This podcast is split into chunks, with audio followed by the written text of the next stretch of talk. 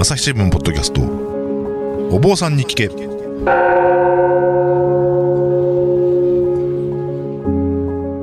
朝日新聞の武田真潮です。不安を抱えて生きる人々が大勢いるコロナ禍の時代。日々の気になるあれこれをお坊さんに聞いてみようと始まったお坊さんに聞けシリーズ、えー今回はですね、えー京都御所。あの天皇のお住まいがある京都御所なんですけれども、えーそちらの近くに高松院というお寺がありましてそちらにお邪魔しております。こちらの高松院なんですけれども実はあの京都古文化保存協会というところ事務局がありまして、えーそれであの今回はその事務局の事業課長の重貴弘さんにお話を伺う予定です。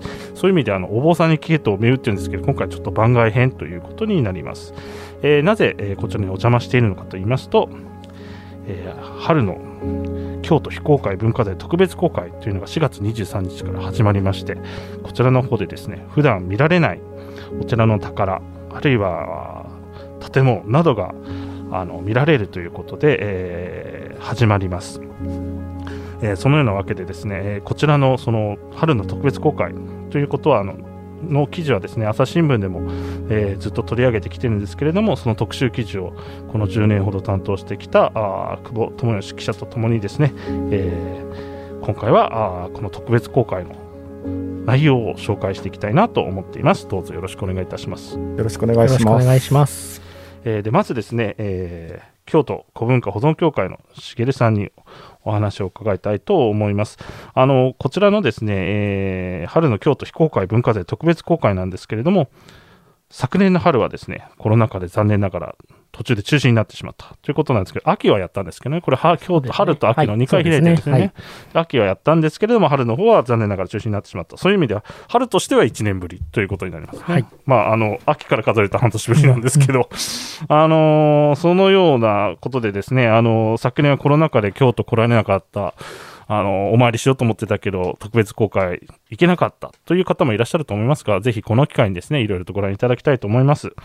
えーで、そもそもですね、この、あのー特別公開っていうのは、これどういういきさつで始まったのかということと、えー京都古文学保存協会っていうのは、これはどういったものなのかということを、えーしげるさんに、えー伺いたいと思います。よろしくお願いいたしはいま、す。お願いします。えーこの主催の団体は、えー公益財団法人京都古文化保存協会と言いまして、えー京都府下の、まあ、神社さんやお寺さんによって、えー昭和23年に、作られた団体です。はい。で、えー文化財をまあ大切に守り伝えていくために、まあ、所有者自らが手を携えて取り組んでいこうという団体でして、例えばなんですが、お寺さんや神社様に行くと、えー境内に大きな木がたくさん植わってることがあると思うんですが、うんああいった、えー樹木は害虫駆除のお手伝いですとか、あと、えー建物も含め、えーお修理の際に、まあ、専門的なアドバイスを行う、まあ、相談会などを行っています。うんうんで、あのこの特別公開に関してなんですけれども、これは、えー昭和40年に秋の特別公開、えー始まりまして、今年で58年目です。で、春に関しては、えー平成11年、1999年から始まっておりまして、先ほど、あの、武田さんおっしゃっていただいたように、現在は春と秋に年2回公開をさせていただいております。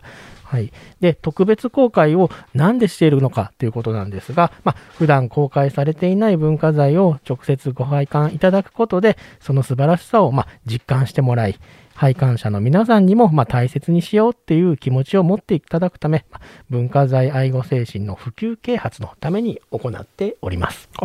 そうだったんですね。はいあの、害虫駆除とかですね、はいあの修理相談会もやってるっていうのは、実は私知らなくて、そうですか。あの、保存協会といえば、はい、はい。特別公開かなと思ってたので、はいはいあ、かなり地道な活動もずっとされてるんですね。そうですね。はい、そうですね。はあ、なるほど。えーで、その春の特別公開なんですが、えー4月23日から始まります。えー会期はですね、あの、23日から始まる神社さん、お寺さんもあれば、ちょっと時期がずれて27日、28日、29日、あるいは遅いところですと6月18日に始まるところもあるのですが、えー前半の方を見るとですね、割と神社さんが多いかなという印象は受けます。でその中で今回初公開っていうところが、えー下五稜神社初公開っていうのは、あれですね、えっ、と、春の京都非公開文化財特別公開としては初参加、初公開ということですね。そちらのお神社が下五稜神社、中京区の下五稜神社と上京区の白峰神宮というところになりますね。あの、今回初参加の初公開のところですけれども、ここはどういった神社さんになるんでしょうか？はい、えーまずは、えー下五稜神社さんなんですけれども、えーこちらはあの御所の、はい。えーまあ、南東。南東ですね。はい側にあります。はい、で、えーいわゆる御陵信仰っていうのと、あと御所へおみこしの巡行が許されている神社。うんとしてすごく有名です。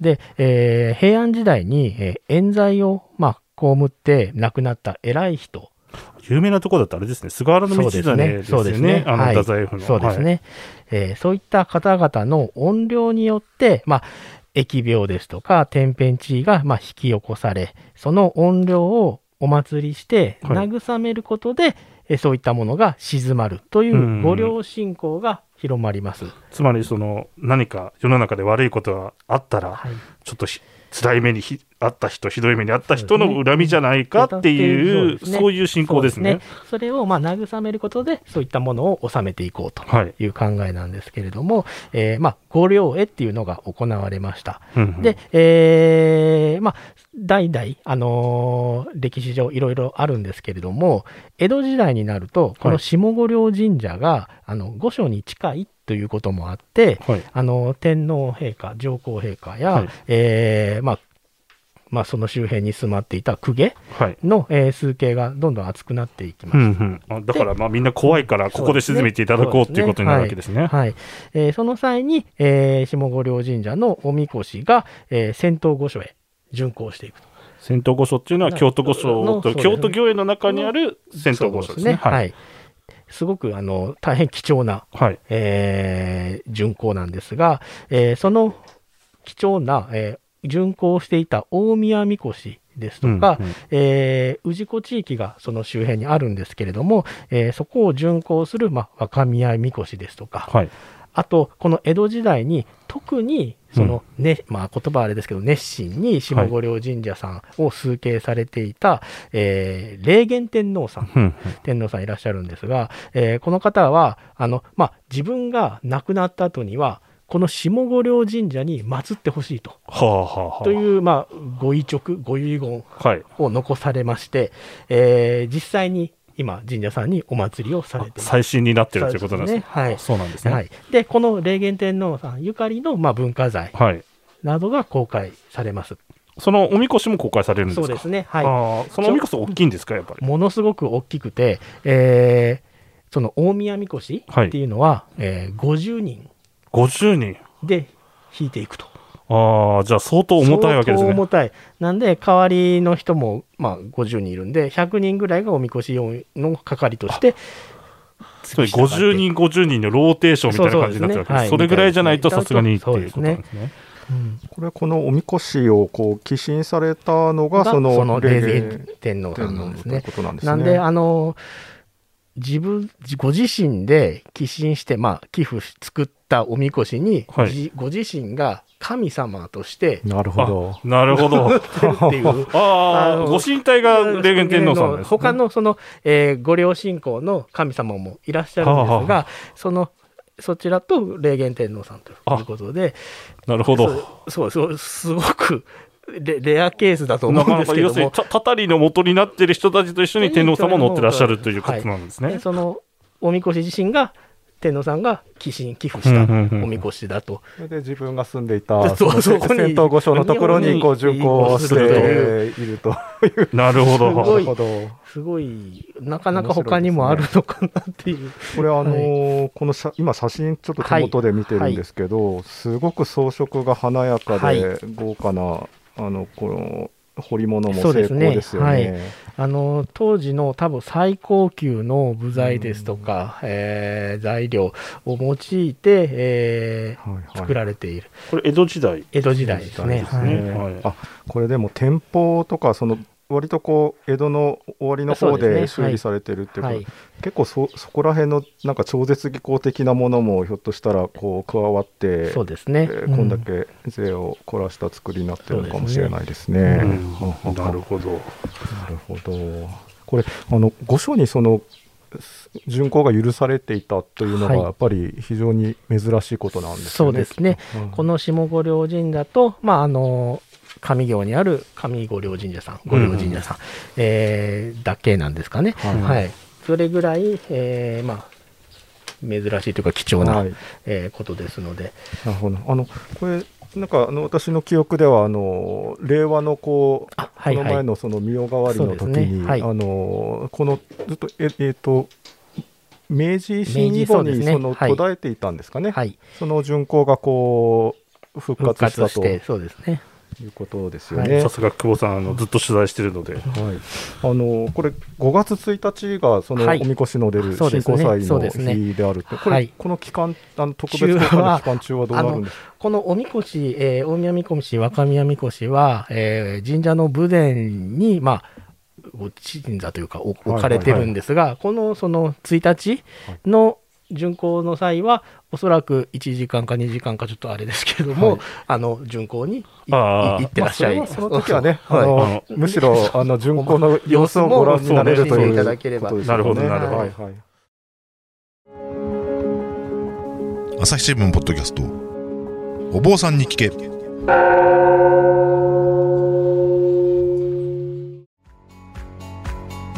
私は朝日新聞歩きき人工音声が伝える速報ニュースのポッドキャストです。通勤中でもお料理中でも運動中でも趣味の作業中でも何かしながら最新のニュースをフォローできます。あなたの知りたいニュースどこででも朝日新聞歩きき。たった数分で今日のニュースをまとめ聞き。えー、でもう一方の初公開初参加。白峰神宮さんですね。こちらの神社さんは、えー御所の北西北西ですね。にある、こちらね。えー神社さんはい。で、えー下五稜神社さんと同じく、まあ、御陵信仰と関わりがあります。あじゃあ2つともそのご両親公ゆかりの神社さんということになるわけですね。でこちら白峰神宮さんにははい。お二人の天皇さんが祀られておりまして、えーまずは、えー平安時代のはい。崇徳天皇はい。なんですけれどもあの歴史の教科書とかに載っている方言の乱はい。はい。はい、によって、えーまあ、争いが起こって、天皇家、藤原家、えーあと摂関、あの源平、えーすごくあの入り乱れての、まあ、争いがある中で、まあうん、悲運の運命をたどられ、えー天皇さんなんですけれども、えー讃岐の国へ配慮され、讃岐というと香川県ですね、うどんの。はい、讃岐うどんの香川県ですね。でその地でお亡くなりにまあ、要するに泣かされたわけですね。そうですね。んはい。で、その後しばらくすると、はい都では、まあ、大火事はい。ですとか、えー、獅子ヶ谷の陰謀とか、うんってことありますかね、えーそういったこととか、あと方言の乱、まあ、あの戦いの勝者側である、えー後白河、えー天皇、はい。えーさんに関係する方々が、まあ、急死するうんうん。など、まあ、ちょっと不安定によくないことが起きたわけですね。てくるとうんうんあこれはもしやということで、崇徳天皇のたたりではということになって、えー、崇徳天皇の、まあ、信仰っていうのが始まった、音量になったと音量になったと。いうこれ時期的にはあれですね、ちょうど今、NHK 大河ドラマでやってる鎌倉殿の13人のちょっと前ぐらいのちょっと前、そうですね。そ話ですね。の前段の話になってきますね。はい平治の乱で頼朝のお父さんはね、あの亡くなっちゃいまから、ね。ちょうどその前段ぐらいの話ですね。はいで、そういう、まあ、あの、崇徳天皇の、えー御陵信仰、音量という、えーまあ、考えが、はいあの、ずっと、まあ、江戸時代も通じてあったんですけれども、えー幕末の、あの、孝明天皇はい。が、えー、崇徳天皇の、まあ、御霊うん。魂を慰めて、かつ、あの、まあ、幕末っていう、これまた、あの、不安定な時期ですけれども、えーそういった時期の、まあ、えー国難から逃れる、まあ、ご加護を祈るために、えー、讃岐の国にあった、まあ、ストック天皇様の、えー魂を、まあ、はい。お御霊を、まあ、京都、都の地になるほど。はい。戻っていただいて、帰ってえーはい、お祭りしようと。で、えーまあ、孔明天皇が亡くなりますので、その次の明治天皇によって、えー今、じゃあ祀る場所をどうするかっていうところで、えー神社の場所を、まあ、和歌とか蹴鞠の、まあ、宗家うんうん。であった、えー公行の飛鳥池はい。の、まあ、邸宅跡地に、えー定められて、えー明治元年に、えーお迎えされて、えー神社ができたとうんうん。いう形になります。もうじゃあ、蹴鞠もなんかちょっと関係してくそうそうるんですか？なんですね。はい。で、えー、蹴鞠に関してなんですけれども、えー今も、えー、蹴鞠の保存会があって、うんうんうんえー蹴鞠の、まあ、お祭りじゃないですけれども、っていうのが、えー行われています。えーこの特別公開では、その蹴鞠に関する、まあ、蹴鞠も、もうそのものです。はい蹴鞠。えー蹴鞠と蹴鞠の衣装はいっていうのが、えー公開されます。で、えー今先ほど申し上げた、あの、ストック天皇の肖像画がはい。あるんですけれども、まあこれ、襖2面ぐらいある、うん。ものすごい大きいものなんですけど、大きいですね、はい。はい。あの、原本は、はい。あの、国の重要文化財に指定されてまして、はい。えー京都国立博物館に寄託されているんですが、うんうん。残念ながら、まあ、憲本、絹のもので、えー動かせないぐらい傷んでしまっている。これあのいつの時代のものなんですか？そのストック上皇の、はい。えっという肖像画というのは、はい、えっ、と、鎌倉時代初期ぐらいというふうに言われています。うん。まあそれでだいぶ傷んでるんですね。はい。はい。今回出されてるのがは、それの写本にになります。なるほど。はい。で、えーまあ、令和4年度、今年度からその原本のお修理が、まあ、始められる予定なんですけれども、えーこの特別公開、まあ、写本ではあるんですが、はい。ご覧になっていただいて、えーまあ、いずれ始まる、えーお修理への、うんうん。まあ、ご理解というのをいただければなというふうに思っています。それ修理が完成した暁にはひょっとしたら博物館でそう公開ですね。があるかもしれないですかね。あの、なんか白峰神宮聞いていて、ふと思い出したんですけど、なんかワールドカップとかあるとき、ここ取材そうですよ結ね構来てませんやっぱりあのサッカー選手だとか、そうそう。あとファンの方たちが。蹴鞠の。神社っていうことはい、はい。境内にもなんかサッカーボールとかあったような気がするあんですけど。の、いっぱいあります。あの、もうサッカーだけでなく、もう球技。あ、球技全全般。般の、えー神様をおあ祭りするという。じゃあ上達するようにとか、そうそうですね。ワールドカップで勝てるようはいにみたいな。そうですね。あの、まあ、ストック天皇さんがその神様ではないんですけれども、あの、いろいろな、本領ですからねそうですね、はい信仰を集められていらっしゃる。飛鳥池の、そのもともと蹴鞠やってた公家の邸宅跡地だからということですね。ストック天皇が蹴鞠の達人だったという話ではないというまあ。あのー神社様にお伺いしたところ、やっぱいや、その時代の、えーまあ、天皇様や公家様、えー、蹴鞠を必ずたしなんでいたあ、だからやってたのはやってたと。やってただろう。と ただ、達人だったとかいう話は、ちょっとわからないという直ことです接は残っていないようですね。なるほはい。ど、そうですか。なんかすあのサッカーの神様っていうと下岡も神社にも確か宗宮そのうですね。なんかゆかりの地としてあありまーしたよね。あれ、はい。あれはなんかやヤタガラスでしたっけ？日本のあのサッカー代チームの表の代代表のあれ。表の三本足のカラスですね。はい。あのカラスが、えー、鴨竹津海の御事ってうんいううん下鴨神社さんの御祭神の化身だと言われてるんですね。うんうんなので、下鴨神社さん、まあその、えーワールドカップに連れて行こうっていうヤタガラス、がヤタガラスさんが、えー神武天皇を、えー連れて行こうっていうようなところと重なって、まあ、導いていくっていうことですね。なんかあの下鴨神社であの、もう引退後でしたけれどもあの中田があのお参りに来てはい蹴鞠をのされてましたね。取材した記憶がありますねそういえば。この下鴨神社も実は4月23日から、そうですね。さらにその北にある上賀茂神社も23日3から。はいと。いうことで、さらにあと、他に、えー、と23日からは、あとは伏見稲荷大そうで社ですすね。ね。はい。それにあと神、神社さんですと、あと北野天満宮さん。はい。なんかメジャーどころはかなり目白押しな感じですね、すね。この辺り。あのこれ今上賀茂神社で公開される内容を拝見してると源頼朝の書いた文というのが公開されるちょうと、どあれじゃないですか、大河とはい。鎌倉殿の重なってくる13人重なってくるで時期ですね。ち。ょうどあの昨日放送された、あの昨日昨日が日曜日だったんですが、はい。はい。あの放送された時期とちょちょっとかぶってくる時期なんですえーとちょうどけれども、こう木曽義仲そうがが出てきてそうですね。都にあの都に行ってですね。はい。平家討伐に向かってるあたりですね。なんですけれどこも、あれはどのういった内容になるんですか？はい、はい。あの一応2点出していただく予定でして、はい。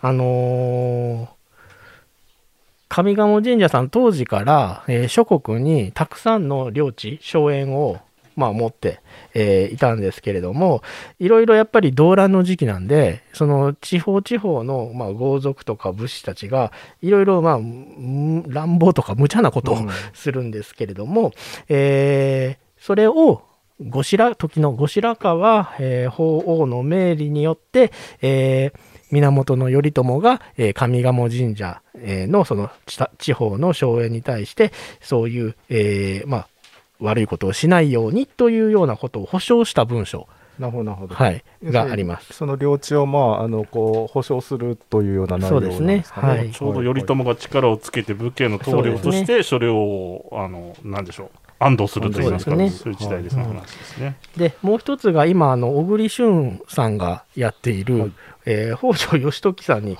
えー関わる、はい。えー話なんですけれども同じようにあの丹波の国に由良野省っていう荘園が、まあ、上賀茂神社さんのがあるんですけれども、えーその現地の鮭の、えー訴えに従って、えー当時、えー地頭が北条義時、でしてこをそこのあはい。収めてたそわけですね。すね。えーちょっとそこでもいろいろ問題があったと。なんかドラマでもいつも頭抱えてる感じがしますもんね。丹波の国の話でも頭抱えてるわけですね。で、それも、あの、後白河法皇の命を受け、頼朝が、えーそういったことをしないようにということで、義時の地頭の、えー職分を停止した、うんっていう 停止したんですね。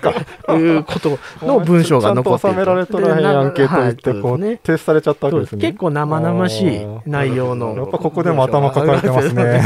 そうですね。えーで23日はそういう意味で伏見、上賀茂、下鴨、白峰、下五稜という感じですけど、ちょっと例外的に遅めなのが北の天満、そうですね6月18日から6月26日。はい。こちら、境内に、あの、おどいうんというところに、えー秀吉が作った、あの、おどいですね。あはい、あのところに、なんでしょう、都防御壁じゃないですけど、囲はい囲囲って囲ってね。幕中のそこがすごく、あのー残ってる、いい状態で残ってるんですが、そこが、あのこの6月の時期、青もみじということで、あ大変綺麗ですよね。なあのちょうどね、秋の紅葉のあの赤いもみじもいいですけど、そうですねあの綺麗な青いもみじもあのいい時期ですよね。はいなんか青もみじってちょっとあの頭になかったでした。北野天満宮っていうと梅花祭っていうか、あはいはいやっぱり菅野道真のはいはい好きだった梅の花のちょうど春先の時期の印象が強かったんで、青もみじもいけるんですはい、い。けますね。本当綺麗です。なんで、まあ、この時期に合わせて、えー公開をさせていただこうと。なるほどなるほど。はい。ちなみに6月25日ってあれじゃないですか。あの一の日じゃないですか。あ、そうですね。あの天神さんの天神さんのねはいあのねそうです一ねが経つのがはいそうです25ね日なので、はい結構あのいろいろと私も露店であの買い食いしたり した記憶があるんですけど、ちょうどいいタイミングで。やってますね。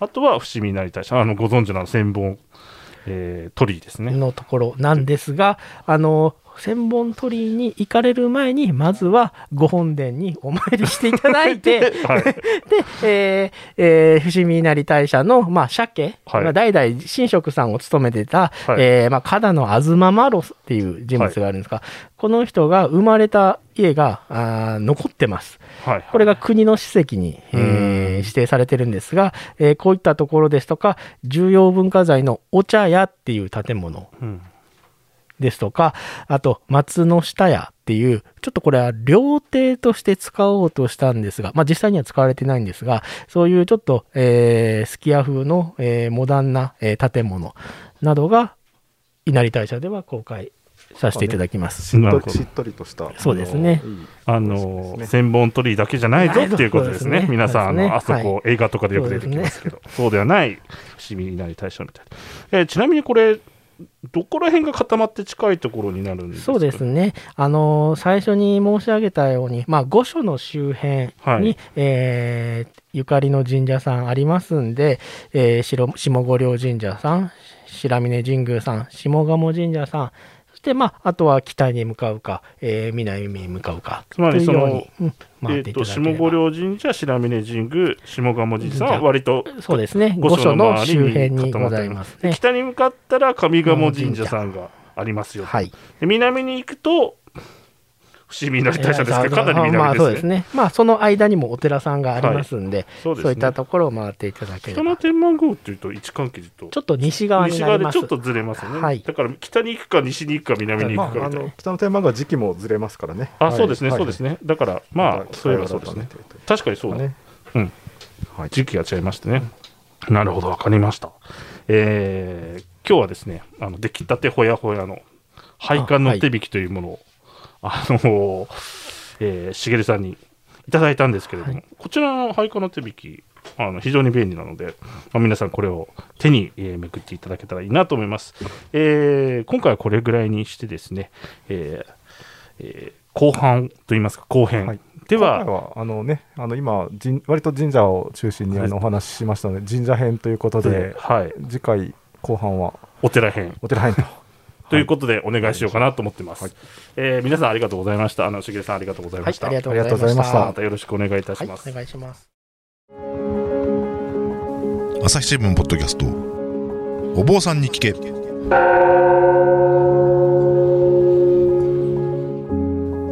ー朝日新聞の武田真潮です、えー今回はですね、えー古文化保存協会のしげるさんをお招きして、えー春の非公開文化財特別公開のご案内という形で番外編でお届けしました。えーしげるさん、あの改めてですね、こちらの特別公開のあの配管料、あとはあの期間、今回ご紹介したところのを教えていただければと思います。はいえー特別公開はえ4月の23日から順次、えー開催をさせていただきます詳細は、えー協会のホームページでご確認いただければと思っておりますで受付の時間が朝の9時から夕方の4時までが受付の時間です配管料は1箇所大人、えー1000円、えー中高生が500円というふうになっておりますえーお問い合わせは、えー協会の事務局、えー電話番号がえー075-451-3313になります。ありがとうございます。皆さんわからないことがあったら、あの協会のホームページをまずご覧いただいて、結構あの問い合わせの電話もあのたくさんかかってきますよね。はい、そうですね。まずはホームページ見て、そうですね。あの内容を確認して、それでもわからないことがあればお電話っていうのが一番いいですかね。はい、はい、どうもありがとうございました。はい、ありがとうございましまたおた。会いしましょう。この番組ではリスナーの皆様からのご意見ご感想を募集しています概要欄の投稿フォームからぜひお寄せくださいツイッターやメールでも受け付けています。ツイッターでは番組情報を随時紹介しています。アットマーク朝日ポッドキャスト。朝日新聞ポッドキャストで検索してみてください。